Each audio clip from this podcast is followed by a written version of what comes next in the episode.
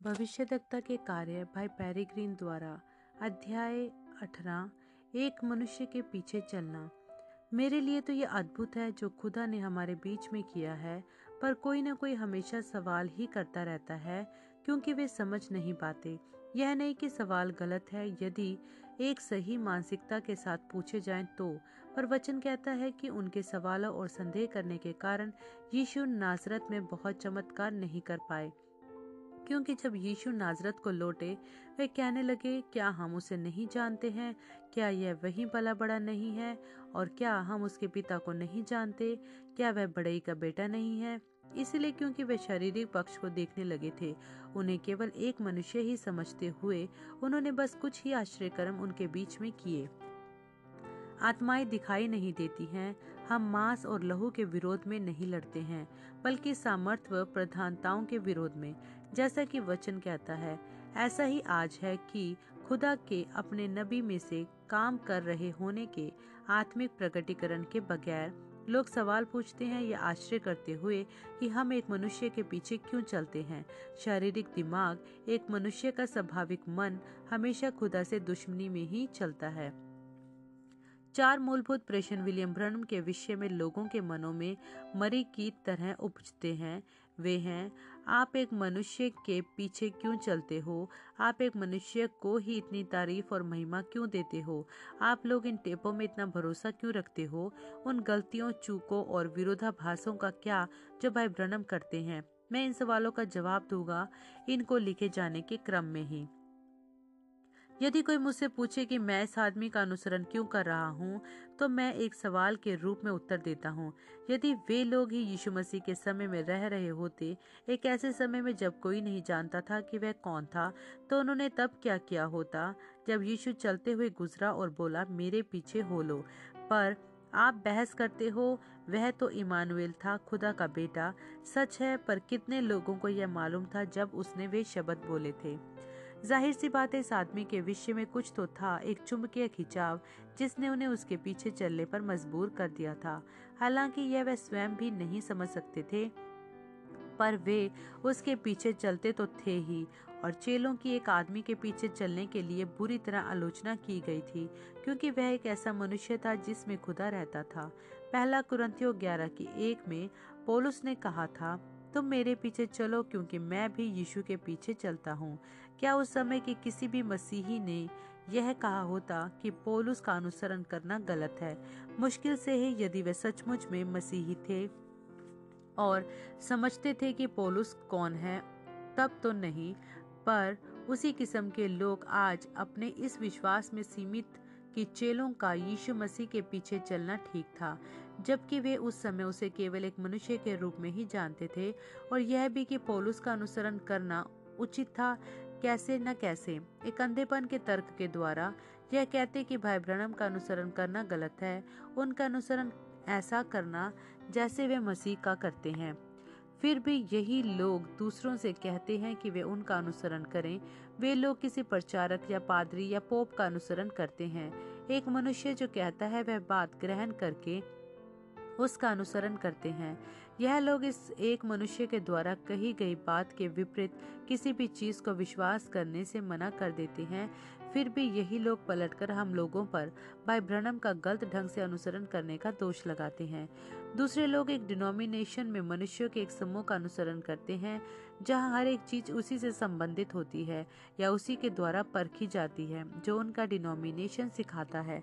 मत्ती चौबीस में बाइबल कहती है यदि वे तुम्हारे पास आए और कहें, देखो, मसीह यहाँ है या वहाँ है, इसका विश्वास मत कर लेना।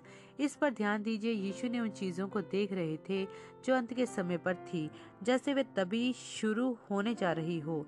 या कहते हुए कि मनुष्यों का एक झुंड बंद दरवाजों के पीछे इकट्ठा होगा, जो धर्म सिद्धांतों और झूठी शिक्षाओं को बनाएगा। यह कहते हुए कि यहाँ है मसीह, यह है वह जो तुम विश्वास कर सकते हो। हम यह कहते हैं, तुम इसका विश्वास करो, तुम बिल्कुल सही रहोगे, तुम स्वर्ग जाओगे। पर वचन एक मूक चेतावनी में खड़ा रहता है, उसका विश्वास मत करना। खुदा का वचन साफ़ तौर से दिखाता है कि क्यों यह खुदा की ओर से नहीं हो सकता। उस प्रत्येक चीज़ के लिए जो खुदा ने मनुष्य से कभी भी बोली हो। वह केवल एक ही आदमी से बोली, कोई मनुष्य का समूह नहीं जो बंद दरवाजों के पीछे इकट्ठा होता हो। यही नहीं, पर बिना चूके वह एक आदमी खास तौर से पूरी ज़िंदगी भर तैयार किया गया इस स्थिति में लाए जाने के लिए जहाँ वह बोल सके अपनी ओर से नहीं, बल्कि यहोवा यूँ फरमाता है। कुछ तो इतने दयनीय रूप से गलती पर होते हैं। कि वे अपने ही खराब प्रकाशनों का अनुसरण करते हैं, जो गलतियों की संभावनाओं से भरे होते हैं।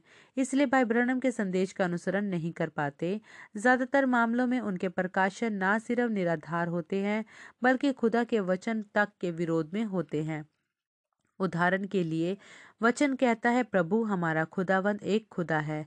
अब कैसे किसी को तीन खुदाओं का दर्शन मिल सकता है और यह अपेक्षा करें कि वह खुदा की ओर से है। आखिर त्रिएकता कहलाने वाली इस चीज़ का कोई प्रकाशन हो भी कैसे सकता है, जो बाइबल तक में पाई नहीं जाती और वह खुदा की ओर से हो? यह रोमी चर्च की एक रीति से ज़्यादा कुछ भी नहीं है। ठीक जिस तरह क्रिसमस एक रिवाज है, बस। भाई ब्रनम ने शिक्षा दी कि क्यों क्रिसमस प्रभु का जन्मदिन हो ही नहीं सकता? मसीह तो उस वर्ष के बसंत में पैदा हुआ था, जब चरवाहे मैदानों में थे। वे दिसंबर के महीने में मैदानों में नहीं होते हैं। यह बात कहाँ से आई? यह रिवाज। रोमी चर्च कसूरवार है। यह तो बस मूर्ति पूजकों को मसीहों को एक सहमति में लाने के लिए था। भाई ब्रनम ने अपने संदेश मसीहत बनाम मूर्ति पूजा में यह समझाया, इतनी अधिक मूर्ति पूजा इंसानियत में मिल चुकी है। ईसाइत में मिल चुकी है कि लोगों को अब कोई अंतर ही मालूम नहीं पड़ता, क्योंकि 1900 वर्ष से उन्हें यही जो सिखाया गया है। मूर्ति पूजकों से यीशु मसीह को खुदा का पुत्र ग्रहण करवाने के लिए, उन्हें उसके जन्मदिन के लिए एक तारीख की ज़रूरत थी, क्योंकि वे मूर्ति पूजक पहले से ही 25 दिसंबर को वर्ष का सबसे छोटा दिन अपने सूर्य देवता का जन्मदिन मनाते आ रहे थे। उन्होंने कहा, सूर्य देवता या खुदा का पुत्र, इससे क्या फ़र्क पड़ता है? ईस्टर रीति रिवाजों का दूसरा उदाहरण है, जिसमें मनुष्य ने खुदा के वचन को हटा दिया। यह नाम बाबुल की देवी इश्तार से निकाला गया था। दंत कथा के अनुसार, जिसका जादुई खरगोश रंग बिरंगे अंडे देता था, जो संभोग और बच्चे पैदा करने की क्षमता का प्रतीक था। मूर्ति पूजा के विचार को मसीह के पुनरुत्थान के मसीहों के जश्न से मिला दिया गया, ताकि मूर्ति पूजक इसे ग्रहण कर सकें। मूर्ति पूजक सूर्य पृथ्वी और चंद्र देवताओं की उपासना करते थे। एक सच्चे खुदा की सोच को मूर्ति पूजा की सोच के साथ मेल कराने वाली बनाना था। सो उन्होंने एक त्रि एक खुदा बना दिया। वचन में उल्लेखित पिता, पित्र और पवित्र आत्मा के लकबो शीर्षकों में। पर वे कभी भी यहूदियों से यह ग्रहण नहीं करवा सके, क्योंकि वचन कहता है कि प्रभु हमारा खुदावंद एक खुदा है। इलोहीम वह अनंत असितव स्वयं पर्याप्त एक, जो स्वयं को प्रकट कर रहा था। खुदा पिता करके आग के स्तून में, खुदा बेटा करके मसीह में और खुदा पवित्र आत्मा करके जब उसने अपने आत्मा को आग की जीवों के रूप में भेजा था। वही एक खुदा तीन कार्यालयों में प्रभु हमारा खुदा, यह कोई एकत्व की शिक्षा नहीं है, यह बाइबल है। कुछ लोग यह दावा करते हैं कि यहाँ एक विरोधाभास है और कहते हैं कि वे तो वही करेंगे जो यीशु ने कहा था, बजाय इसके जो पतरस ने कहा। कितनी बेवकूफ़ी की बात है, क्योंकि यदि वे बाइबल में से प्रेरितों के काम दो के अठत्ती निकाल दें, तब तो फिर वे दूसरों को भी निकाल सकते हैं जिन जिन पर वे विश्वास करना नहीं चाहते हों। पता नहीं क्यों लोग यह विश्वास करते हैं कि यही सही है और उचित है और यीशु की शिक्षा के अनुसार है कि बपतिस्मा पिता, पुत्र और पवित्र आत्मा के नाम में होना चाहिए, क्योंकि यीशु ने ऐसा कहा था। फिर भी यीशु ने कहा कि पापों की माफ़ी मेरे ही नाम से प्रचारी जाएगी। प्रभु यीशु मसीह नाम है। स्वर्ग के नीचे वह नाम क्या है जिसके द्वारा सब मनुष्य उधार पाएँगे? प्रभु यीशु मसीह का नाम। पिता नाम नहीं है, यह एक पदवी है।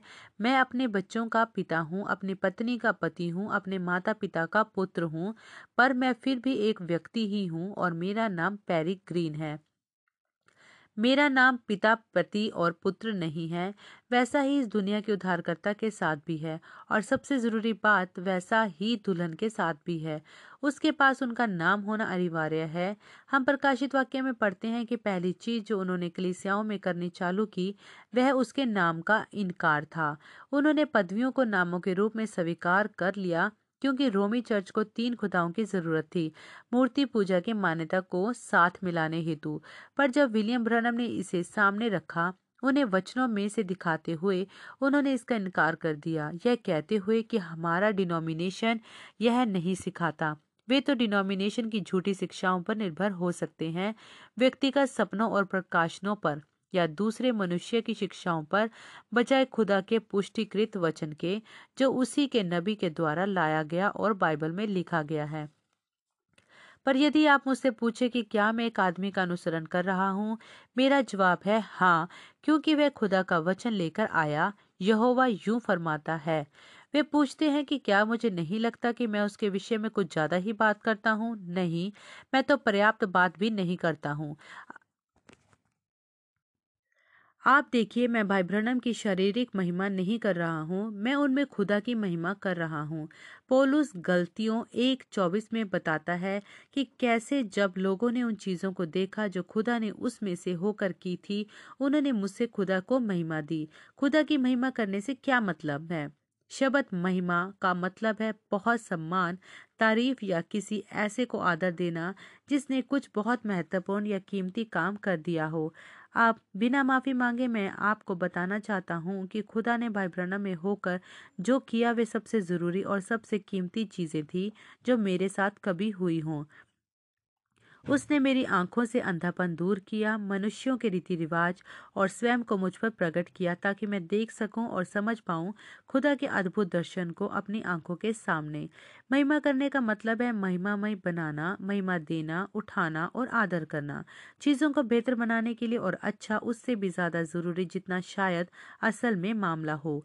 मैं जानता हूँ कि पहला कुरंथियो दस की इकतीस में बाइबल कहती है कि जो कुछ भी तुम करो, सब कुछ खुदा की महिमा के लिए करो। और पहला कुरंथियो एक की इकतीस में जो महिमा पाता है, उसे प्रभु में महिमा मिले। पर मैं चाहता हूँ कि आप जाने कि मेरे लिए खुदा उसका वचन ही है। आदि में वचन था और वचन खुदा के साथ था और वचन ही खुदा था और वचन देधारी हुआ और हमारे बीच में डेरा किया। यहुन्ना ने खुदा को तीन अलग अलग तरीकों से देखा। जैसे जैसे उसका प्रकाशन गहराता गया पहले एक मनुष्य के रूप में, फिर वचन के रूप में और फिर ज्योति के रूप में।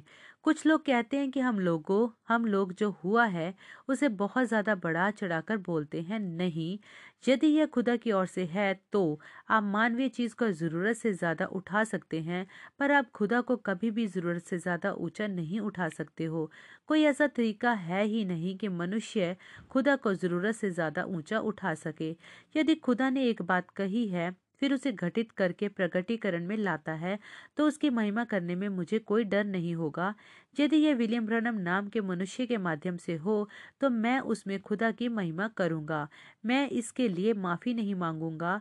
मैं तो बस खुश हो जाऊँगा कि मैं इसे देख सका और खेदित होऊँगा कि दूसरे नहीं देख पाए। कभी कभी मुझे आश्चर्य होता है कि यह क्यों हुआ कि खुदा ने मुझे देख पाने के लिए फिर भी यह इसीलिए हुआ क्योंकि यह पूर्व निर्धारित था। इसराइल के दिनों को देखो, जब मूसा दृश्य पर आया था, कई सारे इसराइली लोग मूसा से ज़्यादा जाने माने थे, पर खुदा ने मूसा को वे आदमी होने के लिए चुना। आज किसी को शिकायत नहीं होती जब मूसा के नाम को महिमा दी जाती है। वे जानते हैं कि यह मूसा नहीं था जिसने यह किया, पर वह मूसा में खुदा था। यहाँ तक कि आज भी इसराइल की संतान मूसा के नाम से प्यार करती है, क्योंकि वह अपने समय में खुदा के द्वारा भेजा गया एक मनुष्य था। आज भी ऐसा ही है। कुछ फ़र्क नहीं है। खुदा ने कहा था कि वह इलिया की आत्मा में एक को भेजेगा, जो ठीक करेगा और उन सभी चीज़ों को सुधारेगा, जो गलती में चली गई हैं। खुदा ने उसी को तो भेजा था, विलियम ब्रनम के व्यक्तिगत, व्यक्तित्व में होकर, और मैं उसमें खुदा की महिमा करता हूँ।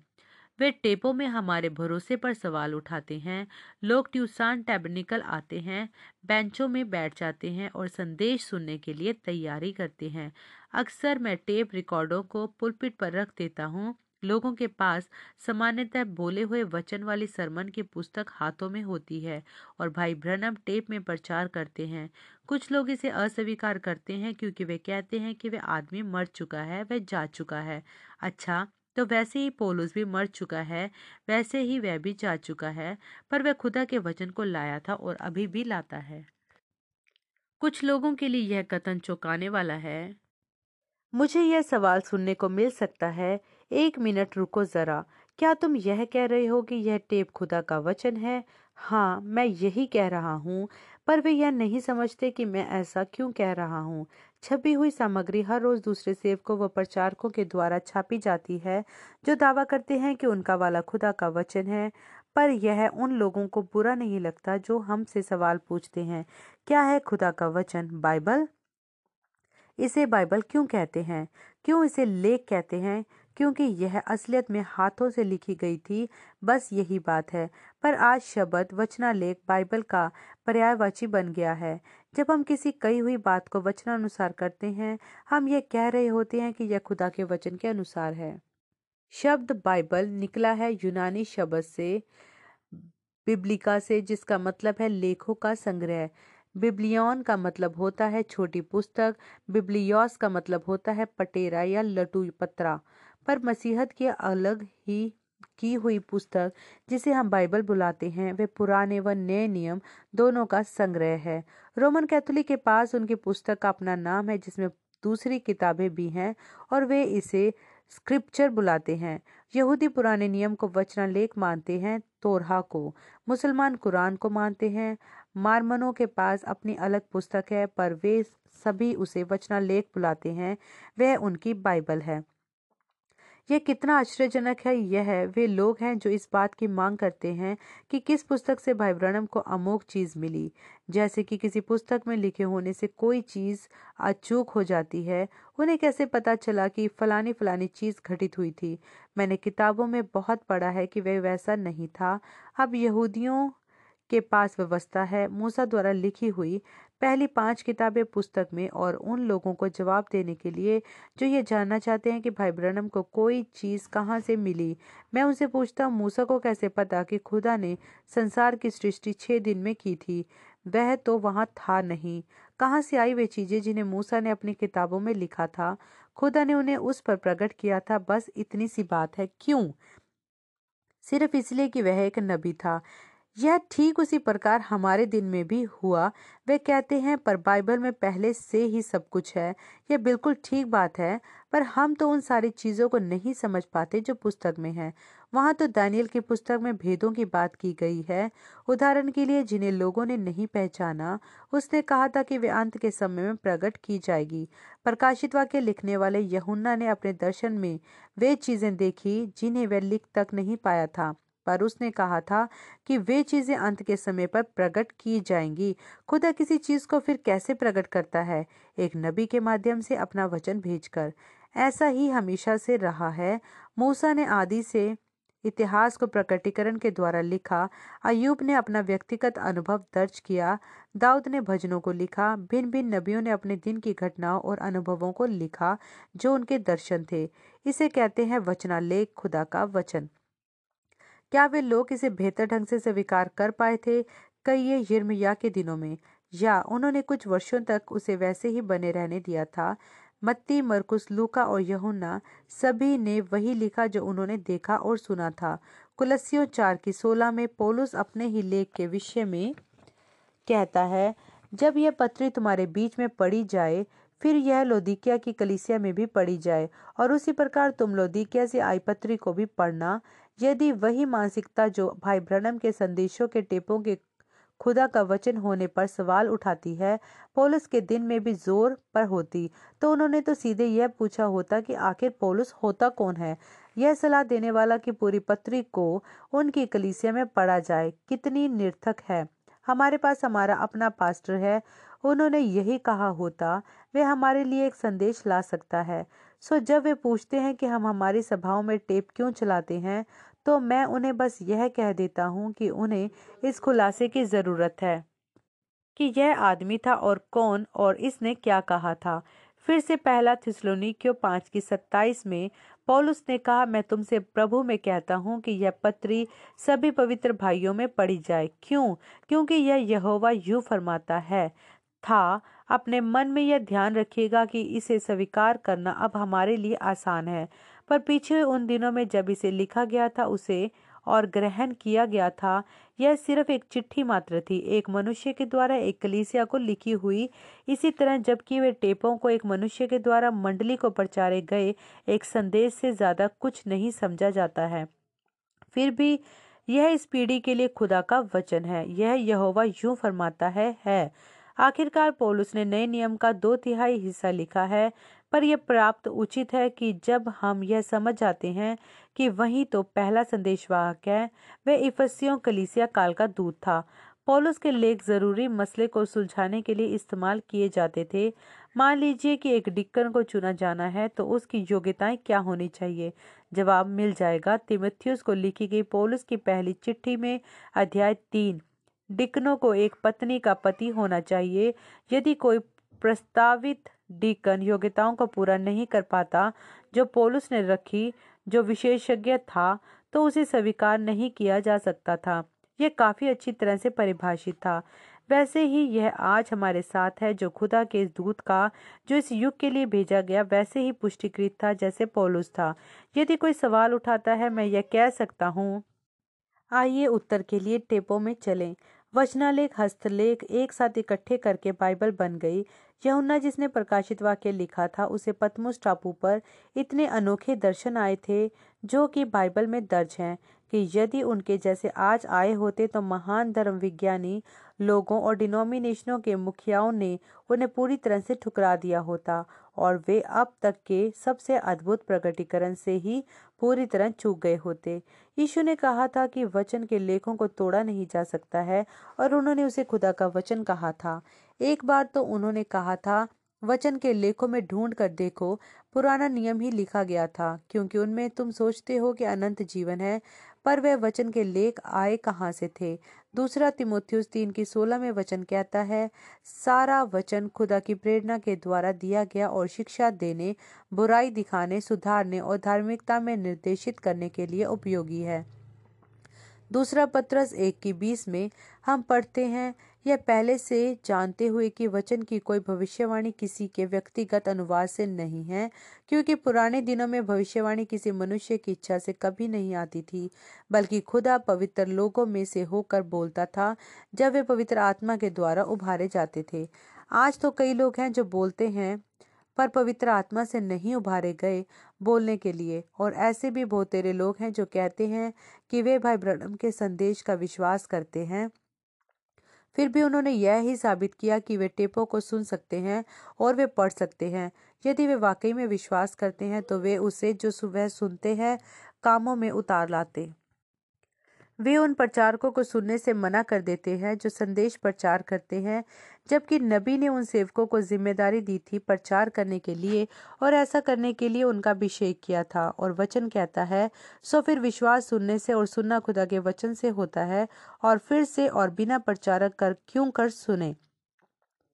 और वे कैसे प्रचार करें जब तक भेजे ना जाएँ? जब वे कहते हैं कि प्रचारकों की कोई ज़रूरत नहीं तो उन्होंने नबी को फिर ठीक से सुना नहीं था।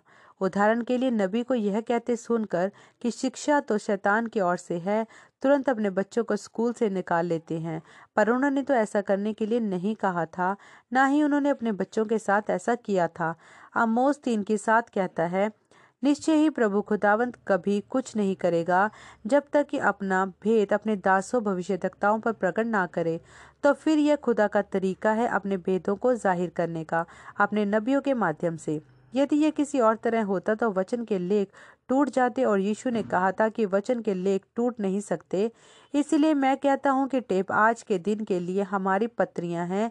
हम में उनमें हमारे निर्देश, अधिकार, हवाले और आधिकारिक मार्गदर्शन पाया जाता है, जो किसी मनुष्य की इच्छा से नहीं बोले गए, बल्कि एक पवित्र जन के द्वारा, जो पवित्र आत्मा के अभिषेक के तले था।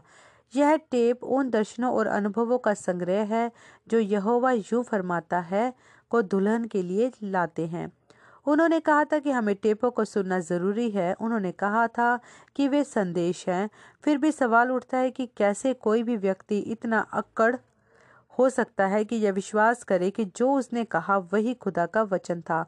उत्तर है, ठीक उसी तरह जैसे पोलुस सुनिश्चित था। पोलुस जब जहाज़ पर था, कप्तान की ओर मुड़ा और बोला, एक प्राणी को भी नीचे मत उतारना, क्योंकि प्रभु का स्वर्गदूत आकर मेरे पास खड़ा हुआ है और मुझे बताया है कि हम सब बच जाएँगे, पर जहाज़ खो बैठेंगे।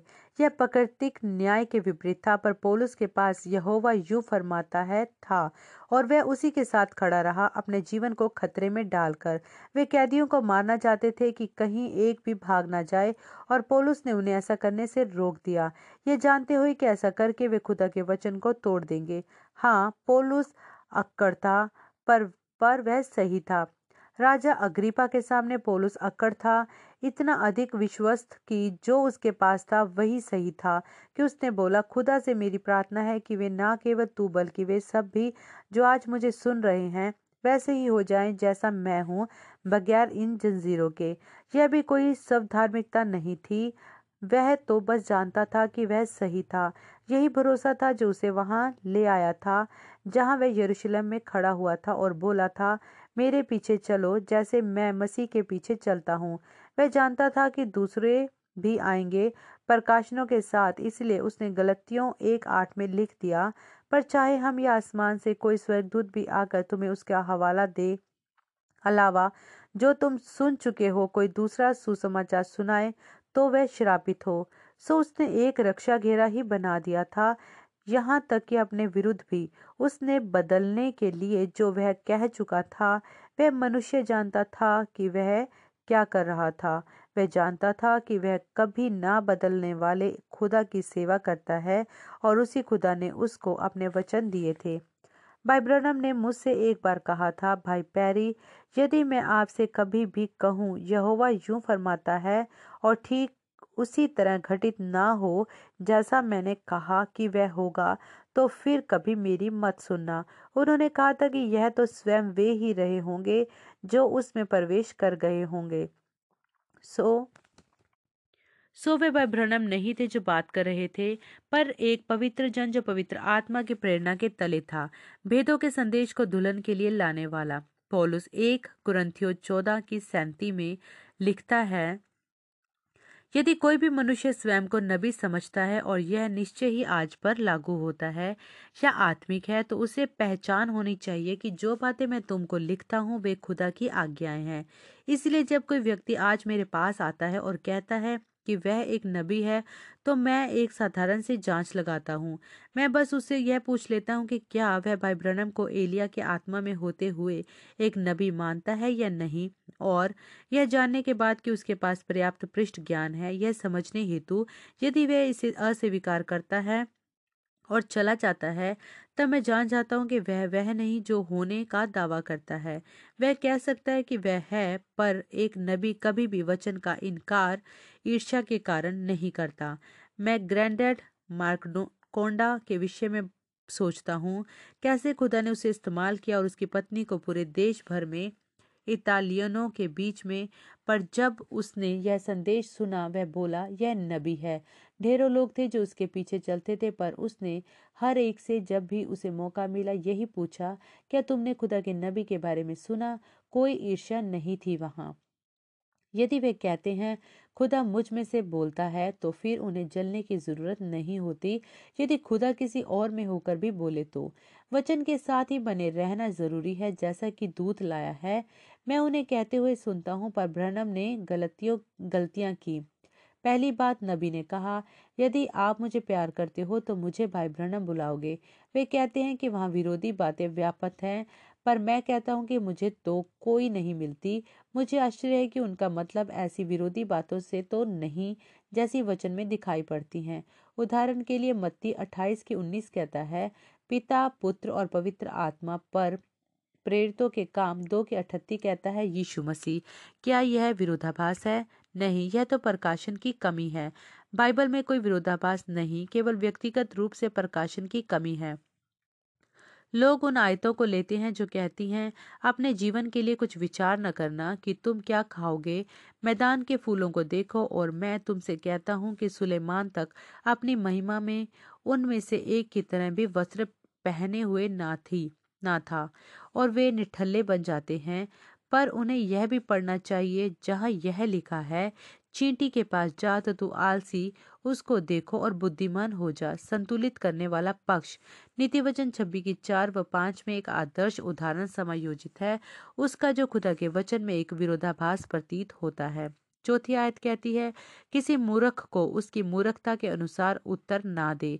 कहीं तू भी उसकी तरह ना ठहरे। और पांचवी आयत, मूर्ख को उसकी मूर्खता के अनुसार उत्तर दे। कहीं ऐसा ना हो कि वह अपनी ही समझ में बुद्धिमान बना रहे। क्या यह विरोधाभास है? नहीं।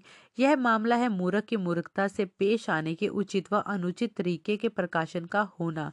उसी तरह भरनम के संदेश में भी कोई विरोधाभास नहीं है, एक जगह भी नहीं। ऐसे भी लोग हैं, हालाँकि, जो उनके कहे हुए को गलत समझ बैठते हैं। वचन के लेख संतुलन में है, संदेश संतुलन में है। जब मैंने पहली बार भाई ब्रनम से बोला था, श्रीमान, मुझे लगता है कि आप एक नबी हैं। आपके ऊपर एलिया की आत्मा के साथ उन्होंने उत्तर दिया, भाई पैरी, वचन के लेखों में अपना संतुलन बनाकर रखिए। मेरे लिए संदेश आत्मिक अधिकार है, फिर भी मुझे इसे वचन के लेख करके समझने में मुश्किल हो रही थी, क्योंकि यह वचन में लिखा नहीं था। पर मुझे यह कहने में कोई झिझक नहीं है कि यह यहोवा यूँ फरमाता है है। इसलिए मैं कहता हूँ कि यह खुदा का वचन है।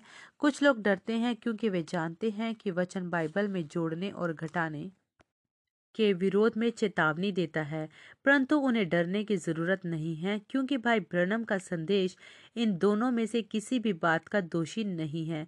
इसने तो बस उसकी पूर्ति ही की है, जैसा कि स्वयं वचन ने कहा कि वे अंत के दिनों में करेगा। आप देखिए यह लिखित बाइबल में पूरा हुआ है, पर इसका खुलासा प्रकाशन नहीं किया गया था। संदेश ने खोला और वे जिनके पास आँखें हैं देख सकते हैं। यह भी कि जिनके पास सुनने वाले कान हैं, इसे सुन सकते हैं, पर सभी मनुष्य इसे नहीं देख पाएँगे और सभी मनुष्य इसे सुन नहीं पाएँगे, क्योंकि वे आत्मिक प्रकाशन का एक शारीरिक अनुवाद देंगे और नतीजतन वे देख नहीं पाएँगे। ना ही वह सुन पाएँगे जो खुदा ने इस पीढ़ी से किया। मैं एक मनुष्य का अनुसरण करता हूँ भाई भ्रनम का, क्योंकि वे मसीह का अनुसरण करते थे, और मैं उनमें खुदा की महिमा करता हूँ, और मैं कहता हूँ कि जो वे इस पीढ़ी के लिए लेकर आए थे, वह दुल्हन के लिए खुदा का वचन था।